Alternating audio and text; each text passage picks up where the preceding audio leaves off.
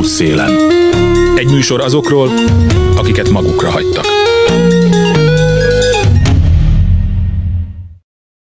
Jó napot kívánok, Józsa Márta vagyok könyvhajlék. Sok mindent lehet érteni e szó alatt, és alig, hanem ez is volt a céljuk az ötletgazdáknak.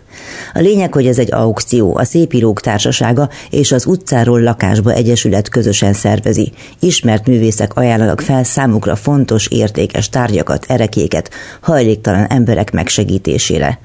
A tárgyakat az április 25-én indult online árverésen lehet megvásárolni, a bevétel pedig az Utcáról Lakásba Egyesület otthon teremtő munkáját segíti hogy mit is kell tudni erről a két civil szervezetről. Az utcáról lakásba egyesület azért dolgozik, hogy mindenkinek legyen egy helye, amit otthonnak hívhat. A szépírók társasága pedig írók, irodalomtörténészek, kritikusok, fordítók és irodalomszervezők egyesülete. Célja, hogy a korszerű irodalomszemlélet, a hatékony érdekképviselet és a demokratikus kultúrpolitika fóruma legyen. Márpedig demokratikus politika nem képzelhető el akkor, ha semmit sem teszünk azért, hogy lehetőleg minden embertársunk méltó körülmények között élhessen ahogy akkor is sérül a közjó, ha a kulturális élet szabadságát veszélyezteti a hatalom. Nem egyedi eset, hogy azok állnak össze, akik gyakran kerülnek szélkeresztbe, vagy legalábbis igen távol állnak attól, hogy munkájukat elismerjék, netán támogassák. Szóval arról van szó, hogy közel 30 jelentős alkotó, írók, festőművészek, zenészek adományára lehet licitálni az aukció.utcárollakásba.hu linken május közepéig már jönnek is az ajánlatok. Útszélen. Kemény Zsófi író, forgatókönyvíró, slammer. Egyik az adományozóknak. Ő az első könyvét, a Nyílt Láng használata című verses kötetét ajánlotta fel. Örömmel láttam a neved azok között, a művészek között, akik adományoztak. Mit adományoznál? Egy verseskötetet bocsátottam Licitre, amit dedikáltam a kedves olvasó. Nagyon remélem, hogy valaki megveszi és segít embereknek lakáshoz jutni. Először találkoztál ezzel az aukcióval? Nem, mi nagyon régóta dolgozunk együtt, illetve vannak ilyen időszakok, amikor kampányolunk és akkor mindig meg szoktam osztani. De te magad is részt veszel az Egyesület munkájában? Nem, csak mint, nem szeretem az influencer szót, de, de tulajdonképpen mint egy ilyen reklámfelület veszek részt csomószor a munkájukban. És kapsz visszajelzést? A követőimtől? Hát például igen. Szoktak néha reagálni, szívecskékkel, de, de igazából ezt általában sztoriban szoktam, hogyha Instagramon osztom meg, akkor sztoriban szoktam megosztani, és ott nagyon friss a lájkolhatóság, eddig csak megnézés volt, az ugye nem egy visszajelzés, csak azt látom, hogy hányan látták. Végül is az az alapkérdés, hogy az írók, művészek szerinted miért fontos, hogy részt vegyenek olyan dolgokban, amelyek a társadalom peremére kerülő emberek életének megsegítéséért jönnek létre? Tulajdonképpen szerintem amiért az embernek alapvető kötelessége minden embernek. Az íróknak mindig is központi feladatuk volt szerintem kiállni az elesettekért, főleg azért, mert ők meg tudják fogalmazni, el tudják mondani érthetően, akár közérthetően, akár magasabb nyelveken is tehát ahogy éppen akarják, úgy tudják elmondani az embereknek, mindenképpen át tudják vinni az üzenetet, amit szeretnének, és ezért aztán, ha ügyek mellett állnak ki, akkor ők azok, akik le tudják ezt egy érthető formára írni. És mondani. fordítani, igen. Igen, fordítani. Ez az. Nagyon fiatal vagy, hogy látod, hogy a generációdban mennyire, hogy úgy mondjam, hát szexi vagy divat azzal foglalkozni, hogy ne csak önmagunkat nézzük, hanem hogy nézzük meg, hogy mi van a társadalomban rajtunk kívül is. Szerintem nagyon. Az generációsoknak főleg az ügyek mellett való kiállás az már egy ilyen alapvető dolog. Az, hogy reklámfelületekként szaladgálunk a közösségi médiában, az, az teljesen alapvető. Szerintem szeretik ezt arra használni, vagy legalábbis az én környezetemben, az én buborékomban szeretik ezt arra használni, hogy fontos ügyek mellé álljanak, ami egyelőre szerintem tök jó, de hát nyilván nekem a generációm és az alattam lévő generációk azért eléggé egy láthatatlan, megfoghatatlan, létezetlen massza szerintem, akik kicsit az, hogy mindent posztolunk, és mindenhol jelen vagyunk, ami online felület, az, az inkább egy ilyen tünete ennek a láthatatlanságnak, mint oka furcsa módon. Miközben azért ugye azok az emberek, akikért mondjuk te is teszel bármit is, azok az emberek igencsak láthatóak, vagy nem, mert hiszen azért a hangjukat nagyon kevési hallani. De tudsz sokat erről a világról, mármint hogy az elesettek világáról? Nem, nem annyit, amennyit szeretnék. Igazából ilyen állandó bűntudatom is van, hogy tulajdonképpen én tenni tevőlegesen csak ennyit tudok, hogy licitre bocsátom a verses kötetemet, plusz nyilván, hogyha megyek az utcán, akkor tudok adni, ha éppen van. De hogy, hogy ennél többet én nem tudnék tenni, hát személyiségemből adódóan nem, nem vagyok olyan alkot. Nem azért, mert a szándék nincs meg, hanem azért, mert egyszerűen tudom, hogy vannak olyan emberek, akik sokkal jobban megtalálják a módokat. Ez szerintem tanulható, úgyhogy, úgyhogy tervezem azt, hogy megtanulok segíteni, de egyelőre még nem, nem sikerült eléggé annyira, amennyire szeretném. Nem is a szó szerinti segítségre gondoltam, hanem arról, hogy tudjunk egymásról, és hogy fel tudjuk erősíteni egymásnak a hangját. Tehát azok az emberek, akik hát a peremen élnek, az ő hangjukat nagyon nehéz meghallani, és akkor, ha esetleg mondjuk, hogy gondjaikat teszik költők, vagy csak akár csak felhívják a figyelmüket egy aukcióra, akkor az gyakorlatilag mindig egy lépés, és már cselekvésnek is számítna. Én ezzel nyugtatom magam, csak nem vagyok benne, nem tudom, nem tudom, hogy ez, ez elég vagy nem. De szerintem mindig lehet többet tenni, és, és ezért mindig mindenkinek jobb, hogyha inkább többet szeretne tenni, és nem megelégedni annyival, amennyit tesz, mint hogy egyszerűen csak azt mondjuk, hogy na jó, én megtettem ma, amit, amit lehetett, mert igazából mindig lehet tovább gondolkodni. Útszélen. Erdős Virág költő és drámaíró, ő is adományozó. Emellett az egyik ötletgazdája is az aukciónak. Ő a Van egy ország című híres versének kéziratát ajánlotta föl, és e pillanatban egyébként erre érkezett az egyik legmagasabb ajánlat. 2017 volt, akkor volt az első könyvhajlék aukció, és ezt igazából mi Lázár Júliával költő műfordító barátnőmmel tanakodtunk azon, hogy mit lehetne csinálni, hogy valamit kéne már csinálni, amiben az írók, költők egy kicsit meg vannak mozgatva és be vannak vonva ebbe az egészbe, akkor jutott az eszünkbe az, hogy ott van az én általam akkor már ismert utcáról lakásba egyesület, akik csodálatos dolgokba vágták bele a fejszéjüket akkoriban, és hogy milyen klassz lenne, hogyha őket tudnánk támogatni egy ilyen akcióval. És akkor kezdtünk bele, volt kapcsolatunk a Szépírok Társaságával, és arra gondoltunk, hogy akkor rajtuk keresztül, illetve akkor még a Jak is be volt vonva, de ők akkor már a vég óráikat élték, úgyhogy... József Attila köreme azóta megszűnt, így van. Igen, igen, igen, igen, de a lényeg igazából az volt, hogy írók, költők csinálnak végre valamit. Erre a Szépírok Társasága Gács Anna révén abszolút jó partnernek mutatkozott. Akkor ezt is kitaláltuk, hogy legyen egy ilyen kis műsor, hírességeket hívtunk a Gödörbe, akik szintén nagyon jó partner voltak erre, tehát volt egy ilyen árverés köré, egy ilyen kis jótékonysági, ez csak ezt a jótékonyság szót olyan nehezen ejtem a számon, de, de minden esetre ez egy ilyen est volt, ami, amivel még egy kicsit próbáltunk rá dobni erre az egészre még egy lapáttal, és, és akkor az nagyon jól is sikerült. Emlékszem, hogy ott milliók forogtak ott mindenféle nádas felajánlások körül, úgyhogy ennek a sikerén felbuzdulva próbál most a az utcáról lakásba egyesület ebből egy, egy hagyományt csinálni, és nek értelmében ez már a harmadik ilyen művészeti aukció. És még a járvány idején is sikerült ezt megvalósítani, így van. Reméljük, hogy ez tényleg hagyománya növi ki magát. Nem voltál te már intakt akkor, amikor ez elkezdődött ebből a szempontból.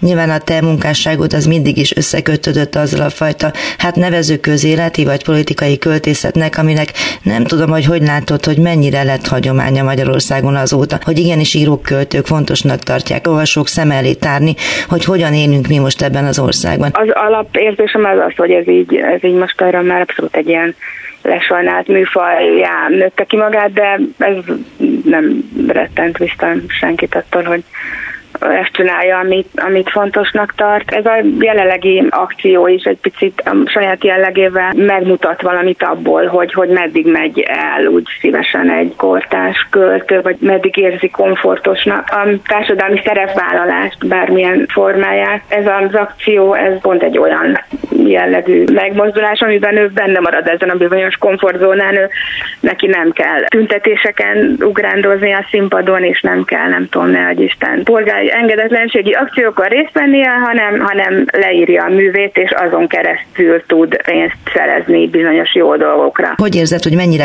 hajlandóak belemenni írók, költők, zenészek, festők, mert hiszen nem csak írók vannak már ebben az akcióban, abban, hogy valamilyen módon kinyilvánítsák a politikai véleményüket, vagy a szolidaritásukat egyszerűen? Én azt gondolom, hogy ez az akció például annak a példája, hogy a költők, írók bizonyos határokig rángathatók bele konkrét, nem tudom, társadalom kritikai megnyilvánulásokba, de egy ilyen szintig mindenképpen, tehát az, hogy ő felajánlja a saját kezével leírt művét, és azzal ő pénzt tud szerezni bizonyos jó ügyek szolgálatára, az arra abszolút boldogan vállalkozik sok művész, és ez nagyon klassz dolog, és az olvasók közül is nagyon sokan csak bizonyos pontig mennek el. Adott esetben például pont az olvasók, nem tudom, sznobizmusát lehet ezzel táplálni, hogy akkor az birtokában ott lesz egy Tóth Krista kézirat, vagy a Péterfi töltőtolla, de közben, hogyha ezzel egy olyan ügyet szolgálunk, ami még ráadásul annyira innovatív módon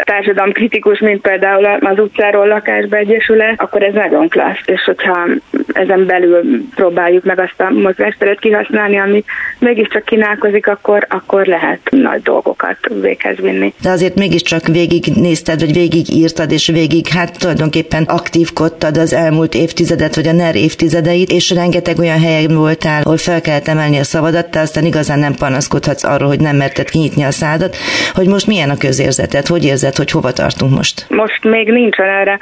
Igazából nyelvem és készmondataim abszolút nincsenek arra, hogy most egyáltalán mi történt velünk arra meg pláne nincs, hogy, hogy mi az, ami az irány, ami egyáltalán lehetséges. Talán ezek az elcsendesedések is részei bizonyos folyamatoknak, úgyhogy az nem baj, ha nem dumálunk megállás nélkül folyamatosan. Alapvetően magunkban nézünk, és azon kezdünk el gondolkodni, hogy mit csináltunk rosszul a, a saját magunk megbizatásaival, ami például egy írói lét, azon mennyire bántunk kevéssé jól. Van kapcsolatod az azokkal az emberekkel, akik az utcáért lakásba egyesületben vannak ott. Ugye azt tudniuk kell a hallgatóknak is, hogy rengetegen vannak, akik maguk is érintettek, és dolgoznak akár szociális munkásként, akár pedig lakóként, vagy bérlakóként az egyesület segítségével. Hogy velük te találkoztál? Éveken keresztül így rajongással figyeltem az ő dolgaikat. Igen, olyanok közül is ismerek embereket, akik így módon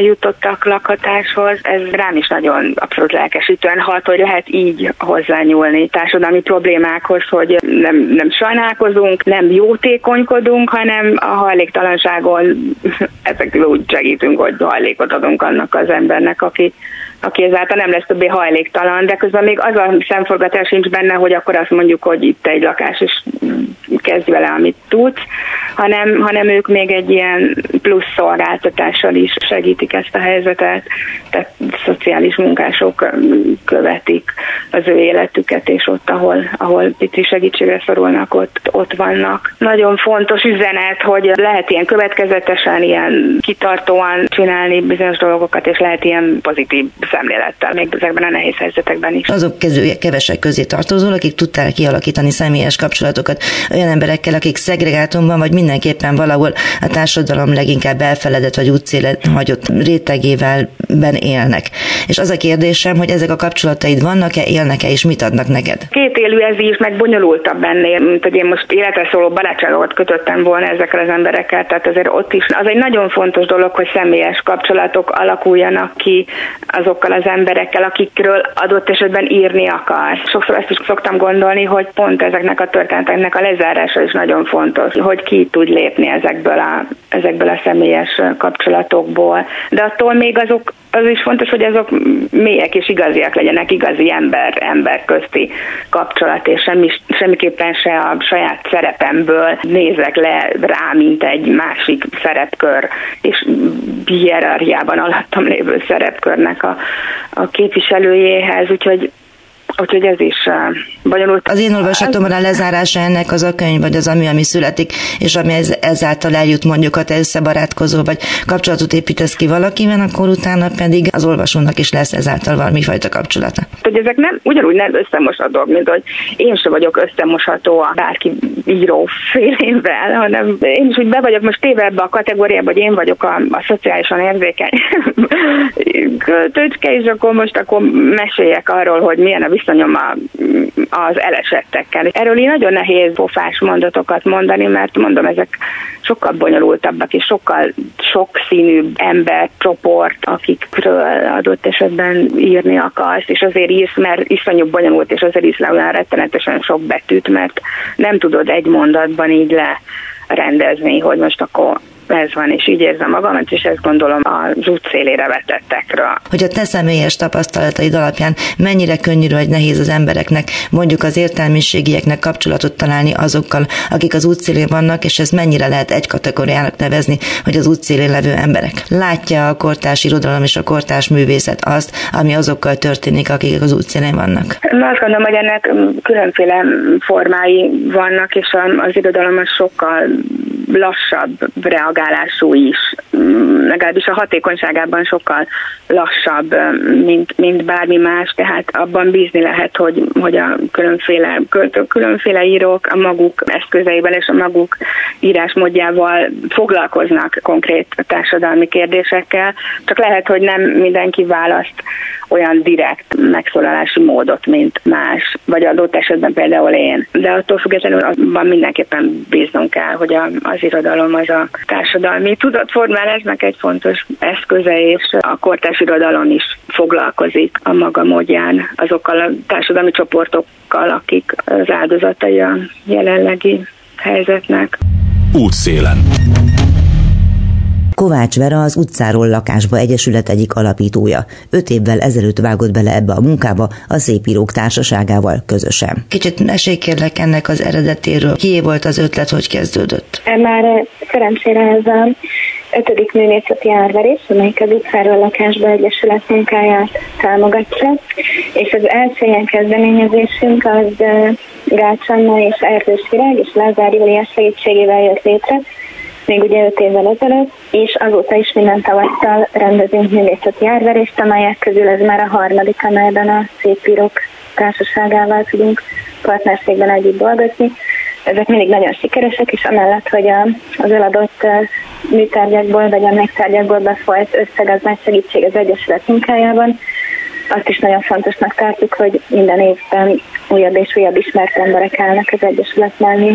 Hogyan lehet a művészeket megmozdítani? Ugye amikor ez az együttműködés elkezdődött, akkor még talán Gács Anna volt a Szépírók Társaság elnöke, mert nem vagyok benne biztos. Nyilvánvaló, hogy ő neki elég aktív közéleti élete is volt, vagy részvétele, de azért a művészek egy része nem arról híres, hogy szívesen részt vesz társadalmi akcióba, de lehet, hogy én tévedek. Pozitív a tapasztalatunk, és nyilvánvalóan azokkal vagyunk kapcsolatban, akik mégiscsak fontosnak tartják ezt a részvételt. A felkérésekben segítségünkre volt idén is a Szépírók Társasága és Rácsannan, és nyilván azokat keresték meg, akikről eleve tudhatták, hogy van ilyen érdeklődésük, illetve mi magunk is megkerestük a korábbi felajánlókat, akik közül többen vannak, akik két évre visszatérő jelleggel csatlakoznak innen hozzánk. Hogy néz ki ez a gyakorlatban? Tehát van egy nagyon tekintélyes Nádas Pétertől, nem tudom, Rutkai Borig tartó írói névsor, vagy írói és alkotói névsor, és aztán utána mi történik? A tárgyak, amelyeket felajánlottak a művészek, az aukció.utcárvalakásba.hu oldalon vásárolhatóak meg.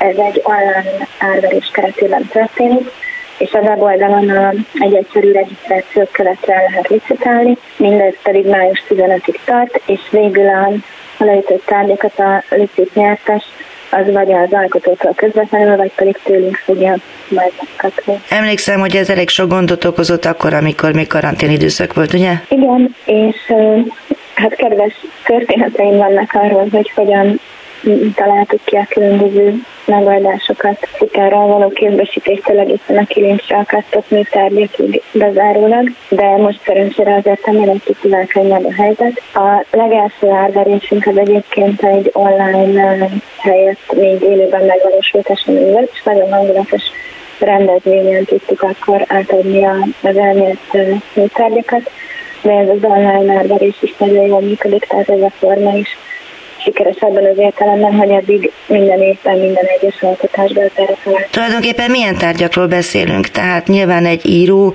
adhat egy kéziratot, adhat egy könyvet, de adhat akár valamilyen saját személyes dolgot is. Igen, ezekre mindegyikére van példa. Nyilván a képzőművészek azok általában egyedi alkotást, mint grafikát tudnak felajánlani, de az írók körében például Péter Szigergely dedikált a töltőtollával együtt, vagy ugyanúgy Péter Szinovákével, aki a dedikált kötete egy exkluzív tollal együtt elérhető, de vannak olyanok is, akik íróként is mondjuk egy, egy képet, egy printet, vagy egy másféle alkotást ajánlottak tehát teljesen vegyes a kép, és a népsor valóban nagyon most is például Parti Nagy Lajos is évek óta, és most is csatlakozott hozzá, Erdős Virág is régi visszatérő támogatója ennek a kezdeményezésnek. Hiszen nyilván benne volt az ötletgazdák körében is. Igen. Vagy éppen Kicsiny Balázs, vagy Rutkai Bori a képzőművészek közül, akik most alkotást ajánlottak fel, tehát nagyon izgalmas népsorral tudunk most is dolgozni ezen az árverésen. Azok az emberek, akik az utcáról lakásba egyesületnek a tagjai, illetve aktivistái, ők valamilyen módon tudnak -e erről? Például látják-e a tárgyakat, vagy értékelik-e azt, hogy kik álltak ki életük? Szóval van-e interakció azok között az emberek között, akik lakásra szorulnak és lakásért dolgoznak, és azok között, akik segítenek nekik ebben? Ez az árverés, ez egy ilyen támogató esemény, tehát itt nincsen klasszisan ilyen egyébként lehetne fejleszteni, de alapvetően úgy dolgozunk együtt a, a partnerekkel, hogy a szépírók, illetve a kollégáink intézik a felkéréseket. Egyébként nyilván az elekció oldalon nyilván is tud látni, látják a, a szociális munkásaink, bérlőink is, azt látom, hogy a Facebookon ők is követik az árverésnek az eseményeit, de olyan értelemben, főleg, hogy az egész online valósul meg, így valódi interakciónak azért nincsen szerepelt, hogy a Facebookon történik meg egy részben. Amikor élőben rendezzük az aukciót, akkor egyébként arra vendégként a bérlőinket is meghívtuk, és néhányan el is jöttek, ami akkor nagy élményt jelentett, de amikor elkezdtük ezt az árverést szervezni, akkor egyáltalán nem tudtuk még, hogy milyen lesz a Covid helyzet, hogy lesz tere egy élő eseménynek. Remélem, hogy ha jövőre ismételjük, akkor már tényleg fogunk tudni mire találkozni. Körülbelül milyen nagyságrendben tud itt összegyűlni pénz? Nyilván egyre több lesz, vagy gondolom, hogy egyre több lesz, és reménykedtek, hogy egyre több lesz belőle. Nagyjából olyan két millió forintos nagyságrend várható szerintem ezen az árverésen, de volt már olyan, ami ezt is felülmúltam. Mondj egy pár szót kérlek arról, hogy hol tart most az Egyesület abban, hogy ezeket az embereket lakáshoz jutassa, milyen projektjeitek vannak, minden halad a maga útján, hol vannak nehézségek? Mindig halad a maga útján, de mindig vannak nehézségek is. Most már több mint 80 bérleletet mennek, ami nagyszerű, de ugye egyre több erőforrást is igényel, ugye azt is fejlesztél az aktualitását, hogy ilyen módon is támogathassanak minket a követőink. Két lakhatási programunk van egyébként, illetve most az ukrán menekültek lakáshoz segítésében is elköteleződtünk partnerszervezeteinkkel együtt, úgyhogy elég, elég sok család számít rá jelenleg is. Kemény Zsófi író, forgatókönyvíró, slammer, Erdős Virág költő és drámaíró és Kovács Vera, az utcáról lakásba egyesület egyik alapítója beszéltek arról, hogy írók, művészek, gondoskodó munkát végzők hogyan tudnak közösen segíteni abban, hogy segítsék a hajléktalanok lakáshoz jutását a könyvhajlék aukció megszervezésével. Tartsanak velem a műsor második részében is, amikor egy iskola megmentésének kísérletéről lesz szó. Trexler Erika, Bliss Alapítvány ügyvezető igazgatója, és Csiznier Kovács Andrea a Lépjünk, hogy léphessenek egyesület vezetője lesznek a vendégeim. A hírek után. A Bliss Alapítvány 35 éve segíti a súlyosan halmozottan fogyatékos gyerekek komplex rehabilitációját, aminek köszönhetően a beszédképtelen gyerekek is képessé válnak kifejezni a gondolataikat, érzéseiket. Mindez egy sajátos módszeren alapul. Egy iskolát működtetnek, ez a budapesti Bóni András Kommunikációs és Fejlesztő Iskola. Ez volt Magyarországon az első, amely felkarolta a súlyosan halmozottan fogyatékos gyermekek oktatását, és nem csak az oktatásról van szó.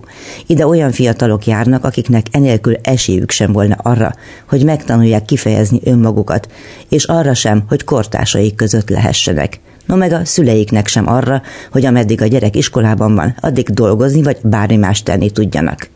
Ennek az intézménynek a fennmaradásáért évről évre csatákat kell vívni, annak ellenére, hogy hiánypótló feladatot lát el. Ha nem lenne, akkor a gyerekek egyszerűen nem részesülnének fejlesztő foglalkozásban ami amúgy törvényileg éppen annyira kötelező lenne, mint bárki másnak iskolába járnia. A héten a fenntartó alapítvány vezetői a nyilvánossághoz fordultak, és megpróbáltak egy levelet átadni az illetékes minisztériumi szervnek, a Klebersberg központnak. Köztük Trexler Erik, a Bliss Alapítvány ügyvezető igazgatója. Sajtótájékoztatót is tartottak, de gyakorlatilag, ahogy kiderül ezekből a szövegekből, amelyeket olvastam erről, ez egy 35 éve megoldatlan probléma, konkrétan az, hogy nem támogatják kellő mértékben a súlyosan hátrányos helyzetű gyerekek iskoláját és tanítatását. Meséljen erről, hogy ha miért jött létre ez az mhm. alapítvány, és mi ennek az ős története? Tulajdonképpen ugye annyit fontos tudni és kiemelni, hogy 35 éve jött létre az alapítvány, aki tulajdonképpen a súlyosan halmozottan fogyatékos személyek komplex rehabilitációját segíti, és annyiban pontosítanék, hogy ugye 35 éve nincsen a súlyosan halmozottan fogyatékos gyermekeknek tankötelezettsége, hanem az iskolánkat 2013-ban hoztuk létre, és azóta működik oktatási intézményként is, és azóta biztosítjuk a gyermekeknek a fejlesztő nevelés oktatást, amit a, a törvény egyébként előír, hogy heti 20 órában iskolába járással kell teljesíteni nekik is az oktatást. Tehát ez a törvény 13-ban született, azelőtt mi volt? Azelőtt képzési kötelezettek voltak, másféle ellátásban részesültek, tehát hogy ott kaptak különböző fejlesztéseket és a képességeiknek megfelelően próbálták őket valamilyen módon, amennyire lehetett képezni. Igen, igen. Ön a Bliss alapítvány ügyvezető igazgatója. Miről szól ez az alapítvány? Egyáltalán mit jelent ez, hogy Bliss? A Bliss nyelvet hozták be először az alapítvány alapítói, ami ilyen képi kommunikációt jelentett tulajdonképpen, ilyen grafikai, megrajzolt képek. A Bliss nyelvvel tulajdonképpen azok a személyek is ki tudták fejezni gondolataikat, érzéseiket, akik tulajdonképpen beszédképtelenné váltak. És akkor innen ered tulajdonképpen az alap alapítvány elnevezése. Azok a gyerekek, akik az önök által szervezett oktatásban is vagy meséljen egy kicsit erről, hogy ez hogy néz ki. No, de azt kérdezem, hogy azok a gyerekek mindenfajta fogyatékkal élők, tehát teszem azt, aki nem lát, az nyilván nem tud ezekkel a képekkel kommunikálni. Igen, tehát hozzánk olyan személyek járnak az iskolába, akik súlyosan mozgáskorlátozottak, beszédképtelenek, és az értelmi képességük is érintve van a fogyatékosságban. Igazából így náluk alkalmazzuk ezt a fajta képi kommunikációt, illetve van akinél gesztus nyelvet, amit úgy kell elképzelni egyébként, mint egy leegyszerűsített jelnyelv, hogy a technikai fejlődéseknek köszönhetően van olyan tanulónk is, aki egy táblagép segítségével tudja elmondani, hogy mit szeretne, vagy éppen jelezni, hogyha bármiféle problémája van, vagy hozzá tud szólni ezáltal az órához. Tehát a technikai fejlődésnek köszönhetően a lehetőségek elég rendesen kinyíltak. Felteszem, hogy minden egyes gyereknek teljesen egyedi fejlesztést kell biztosítaniuk.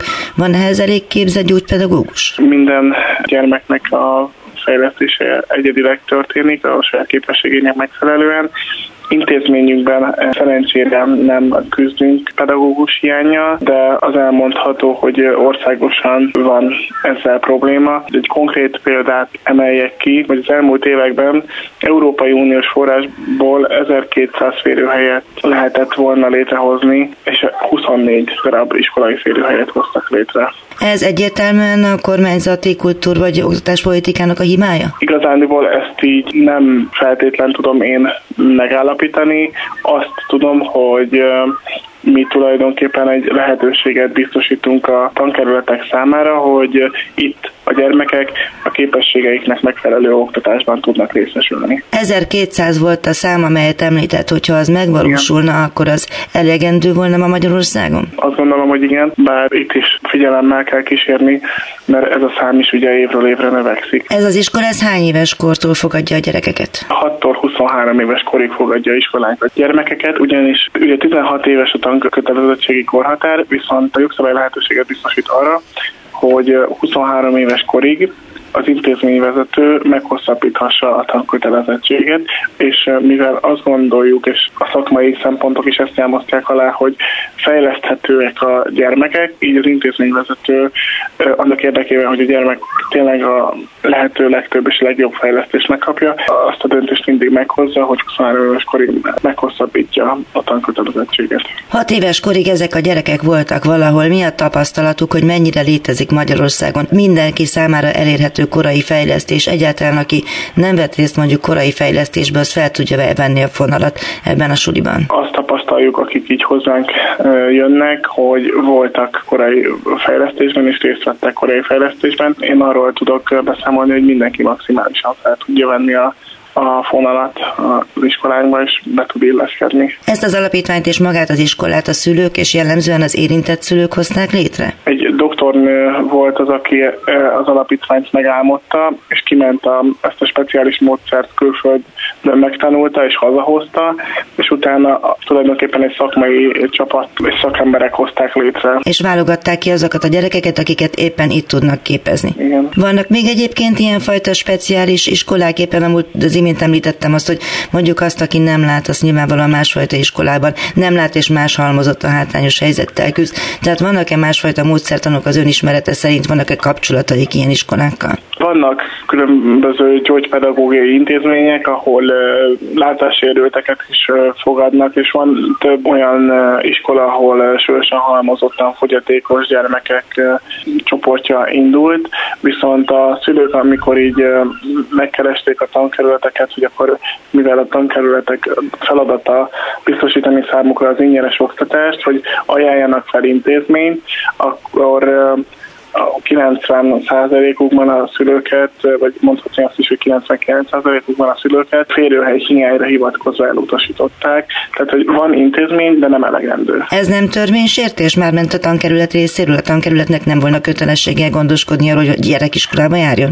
Kötelessége volna a tankerületnek, és ezért is kötöttek a velünk a tankerületek egy úgynevezett ellátási, vagy hogyha úgy fogalmazok, akkor egy szolgáltatási szerződés, amelyben felkérték az alapítványt kormányt, hogy biztosítsa az oktatást a gyermek számára. A pénzügyi támogatás ügyben hogy néz ki? Tehát mennyit fizet a klik, mennyit fizetnek önök, egyetlen fizetnek önök, hogy kell önöknek fizetni? Hát ez tulajdonképpen úgy néz ki, ugye a tavalyi év volt ilyen jelentős, ugye 28 millió forintra van éves szinten szükségünk. Ebből a klik az idei évben 7,5 millió forintot fizetett, a többit a magyar adófizető állampolgárok adományainak köszönhetően sikerült összegyűjteni, és egyéb különböző céges támogatásoknak köszönhető. Tehát, hogy tulajdonképpen ki lehet azt jelenteni, hogy tulajdonképpen az adományozóknak köszönhető az, hogy 12 gyermek nem szorult ki a megfelelő oktatási rendszerbe. Van-e valamilyen szerződésük a klikkel arra nézvést, hogy mennyit kellene finanszírozniuk, vagy évente változik ez? Esetleg nincs-e valami törvény, ami ezt előírja? Jelenleg egy szolgáltatási szerződésünk van a tankerületekkel, minden gyerekre egyesével különböző tankerületekhez tartoznak ugye gyerekek. Egyénre szabottan van egy szolgáltatási szerződés, amivel meg van határozva a tankerület által fizetendő összeg, de ez egy tanévre szól. Pontosabban az idei tanévre szól, és ugye kérvényeztük azt, hogy fizessék ki a következő évre is a 28 millió forintot, de azzal a válaszsal ezt elutasították, hogy majd a tankerületek mindenkit el tudnak látni, és akkor tulajdonképpen a mi munkánkra már így akkor nincs is szükség. Az a legnagyobb probléma, hogy tavaly ugyanúgy ezt jelezték a tankerületek, hogy majd biztosítani tudják ők, és nem tudnak meg velünk szerződést kötni, mert erre nincs lehetőségük. Hosszas egyeztetés után szeptember 10-én megszületett az a döntés, hogy szeretnének minket felkérni, mert hogy nem tudják ellátni a gyermekeket. A szülők megint attól félnek, hogy az időt húzza esetleg a tankerület, és hogy esetleg emiatt szorulhatnak majd ki az oktatásból. Ezt írták meg tegnap előtt. A kliknek kaptak valamilyen választ, egyáltalán átvették a levelüket? Ez is egy érdekes dolog történt ekkor, hiszen engem a a sajtótájékoztató előtt egy nappal a Klebersberg központ arról tájékoztatott, hogy Hajnal Gabriella, a Klebersberg központ elnöke személyesen nem tudja átvenni egy vidéki tartózkodása miatt, és vagy vidéken lesz, nem tudja átvenni, így megkéri az egyik munkatársát, hogy vegye át. Ezt a sajtótájékoztató le is egyeztettük, hogy kijönnek és átveszik a levelet, majd a sajtótájékoztató közben jöttek ki az épületből és szóltak, hogy mégse jönnek ki a levélért, hanem vigyük be a portán, és ott átveszi a Majnak Gabriela egyik munkatársa. A sajtóképviselőit az épületben nem engedték be, magam és az egyik szülő szerettük volna közösen átadni a levelet, azonban kettőnket már az intézményben nem engedtek be, csak a, a szülőt. Feltételezem, hogy megpróbálkoztak azért másképpen is kommunikálni az intézménnyel, amikor írtak levelet, vagy esetleg kértek személyes meghallgatást. Ezeknek lett-e valamilyen eredménye, ezzel szóba állnak önökkel? Természetesen hosszú hónapok előzték meg a nyilvános megmozdulást. Nyitottak is voltunk, és kerestük őket rendszeresen. Két személyes egyeztetés történt egyébként az illetékesekkel. Mi szerettük volna, hogyha részletesebben és bővebben tudunk egyeztetni, de az utóbbi tájékoztatás már az volt a Klébászberg központ részéről, hogy a továbbiakban nem tartják fontosnak a az alapítványjal való kommunikációt és tájékoztatást, mert hogy nem vagyok törvényes képviselője egyik gyermeknek sem. Annak ellenére, hogy van olyan tankerület, aki már most elismerte azt, hogy jövőre sem fogja tudni ellátni a gyermeket, hanem az alapítványt kéri fel jövőre is a gyermek ellátására. Szóval egymásra mutogatás folyik. Igen, ez, ez így elmondható. Ezek a gyerekek, akik amúgy is annyi mindentől szenvednek, valamennyire bizonyára összeszoktak, tehát valamennyire bizonyára kialakult egy közösség. Hogyha ez az iskola nem lenne, vagy mondjuk egyik-másik gyerek nem tudna járni, mert kevesebb a kvóta, vagy mit tudom én, hogy működik ez, akkor ez mit okozna a gyerekeknek? Tehát hogyan látják, mit mondanak a szakemberek, hogyan látja ön személy szerint? Nyilván nagyon nehéz. Itt van egy megszokott csapat, a gyerekek is megszokták már egymást, azért velük nem annyira egyszerű, mint egy épp gyermekkel, hogy akkor holnaptól másik iskolába jár, hiszen gondoljunk bele abba, hogy ha új társakkal találkozik egy gyermek, akkor is egy épp gyermek, akkor is milyen megterhelő neki, hogy nem ugyanaz a megszokott környezet veszi körül, és akkor ez fokozottan hatványozódik a fogyatékkal élő gyermekek esetében. Tehát az egyik szülő egyébként tájékoztatott arról, hogy neki konkrétan, amikor ide kerültek az alapítványhoz a kezdetekben, akkor egy év kellett arra, hogy a gyermek elfogadja a körülötte dolgozó szakembereket. Tehát nyilván nem lehet egyik percről a másikra valamit igen, változtatni, igen. arról nem is beszélve, hogy nincs hova.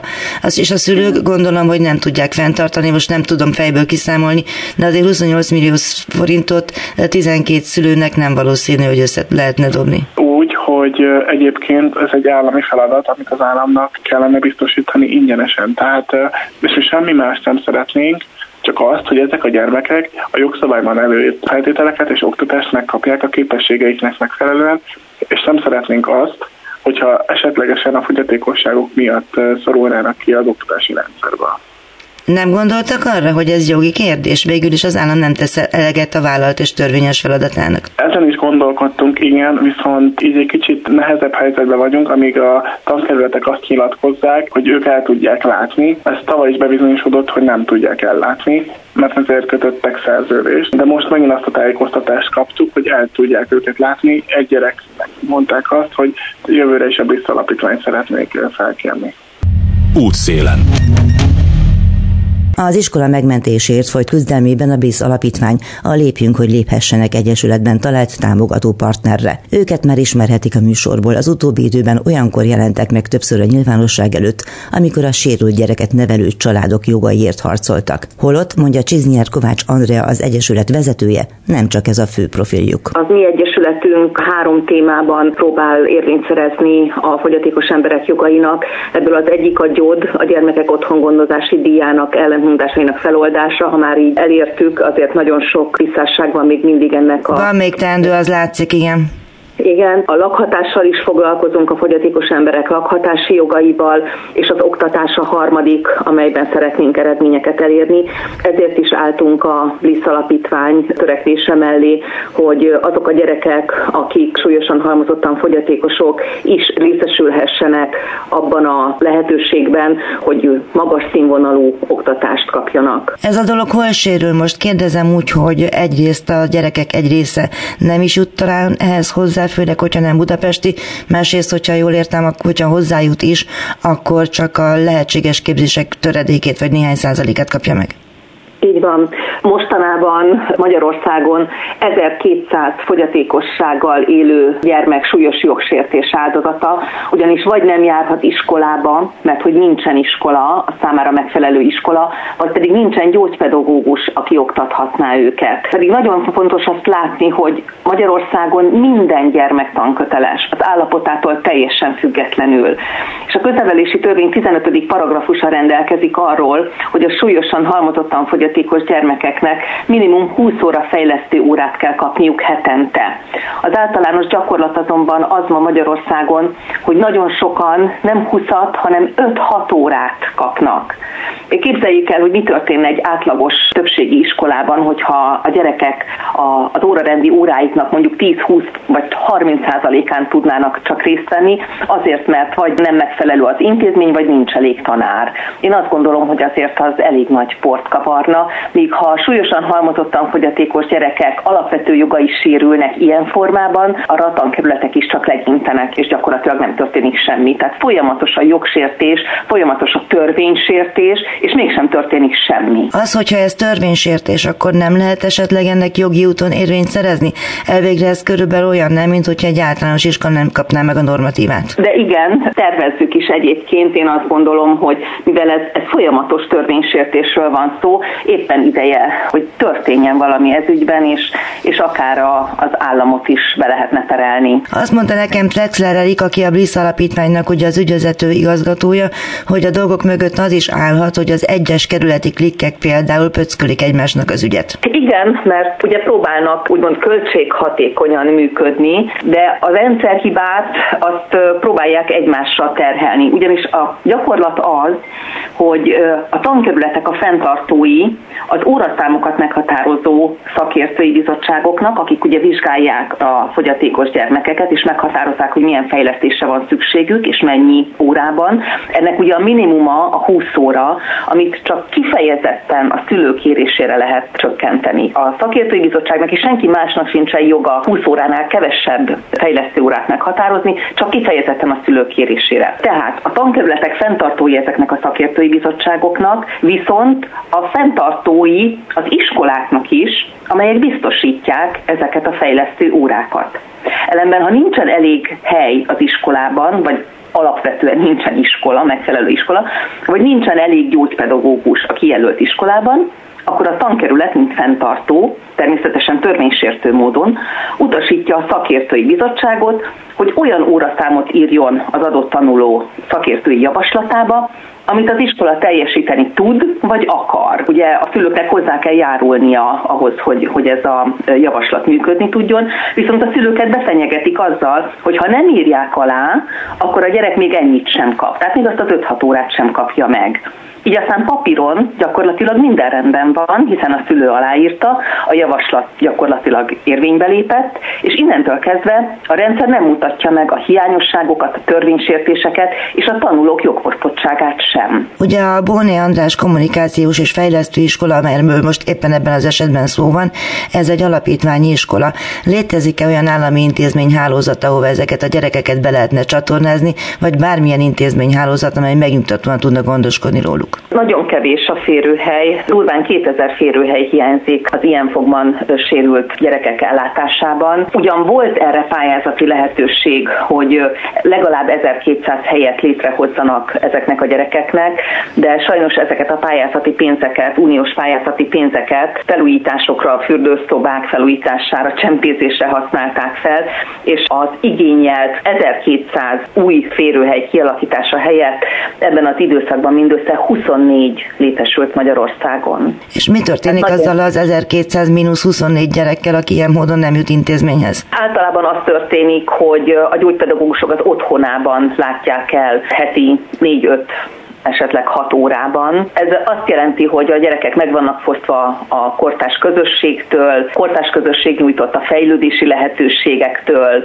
a szülővel együtt gyakorlatilag be vannak zárva a lakások négy fala közé, és nagyon súlyos jogsértés áldozatai ilyen formában. Fenyegeti ezeket ebbe az iskolába járó gyerekeket az, hogy esetleg szeptembertől nem járhatnak oda, vagy csak töredékük járhat oda, hogy látja? Igazából azt gondolom, hogy ha nem hiúsul meg az oktatás szeptembertől, akkor ez azt jelenti, hogy ismét jótékonykodás keretében kell ezt fenntartani, ha csak a, a tankerületi központ nem lép ez ügyben. Egyszerűen képtelenség elvárni az odajáró szülőktől, hogy több százezer forintot ki tudjanak fizetni havonta, hiszen a, a legtöbben maximum négy órás állást tudnak elvállalni a, a gyerekek mellett és a gyód folyósítása mellett. Egyszerűen nincsenek olyan anyagi helyzetben, hogy ez elvárható lenne tőlük. Értem, tehát megint ott tartunk, hogy az állam nem teljesíti a kötelességét, és akkor az adófizetők megpróbálják összeadni, hogy valahogy mentsék, ami menthető. Így van, ami azért is felháborító egyébként, mert állami feladatot lát el az alapítvány. Tehát, hogy ezek a gyerekek nem tudnak más iskolában tanulni, nem tud a tankerület kijelölni nekik másik iskolát, ahol biztosítva lenne az ő oktatásuk, és hogyha a tankerület nem köt szerződést az alapítványjal,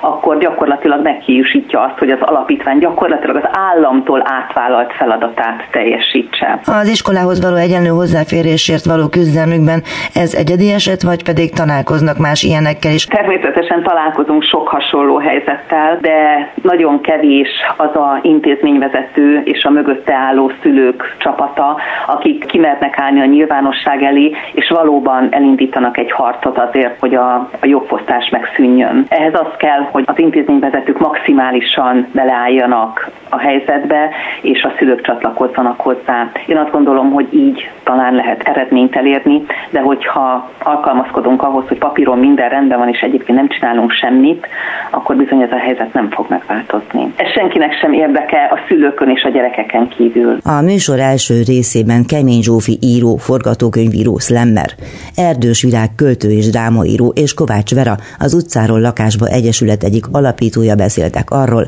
hogy írók, művészek gondoskodó munkát végzők hogyan tudnak közösen segíteni abban, hogy segítsék a hajléktalanok lakáshoz jutását a könyvhajlék aukció megszervezésével.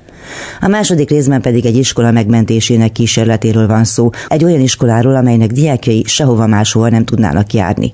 Drexler Erika Bliss alapítvány ügyvezető igazgatója és Csiznier Kovács Andrea lépjünk, hogy léphessenek egyesület vezetője voltak a vendégeim. Köszönöm valamennyiük értékes gondolatait. Az adás elkészítésében Csorba László és Gál Bence technikusok voltak a segítségemre. Visszahallgatható a www.clubradio.hu és a podcast felületeinken. Ha írnának, azt a józsa.mártakukacklubrádió.hu e-mail címen tegyék. Hallgassák továbbra is a szabad hangot, tartsanak velem a jövő héten is. Józsa Mártát hallották. Önök az útszélen adását hallották a Klubrádióban.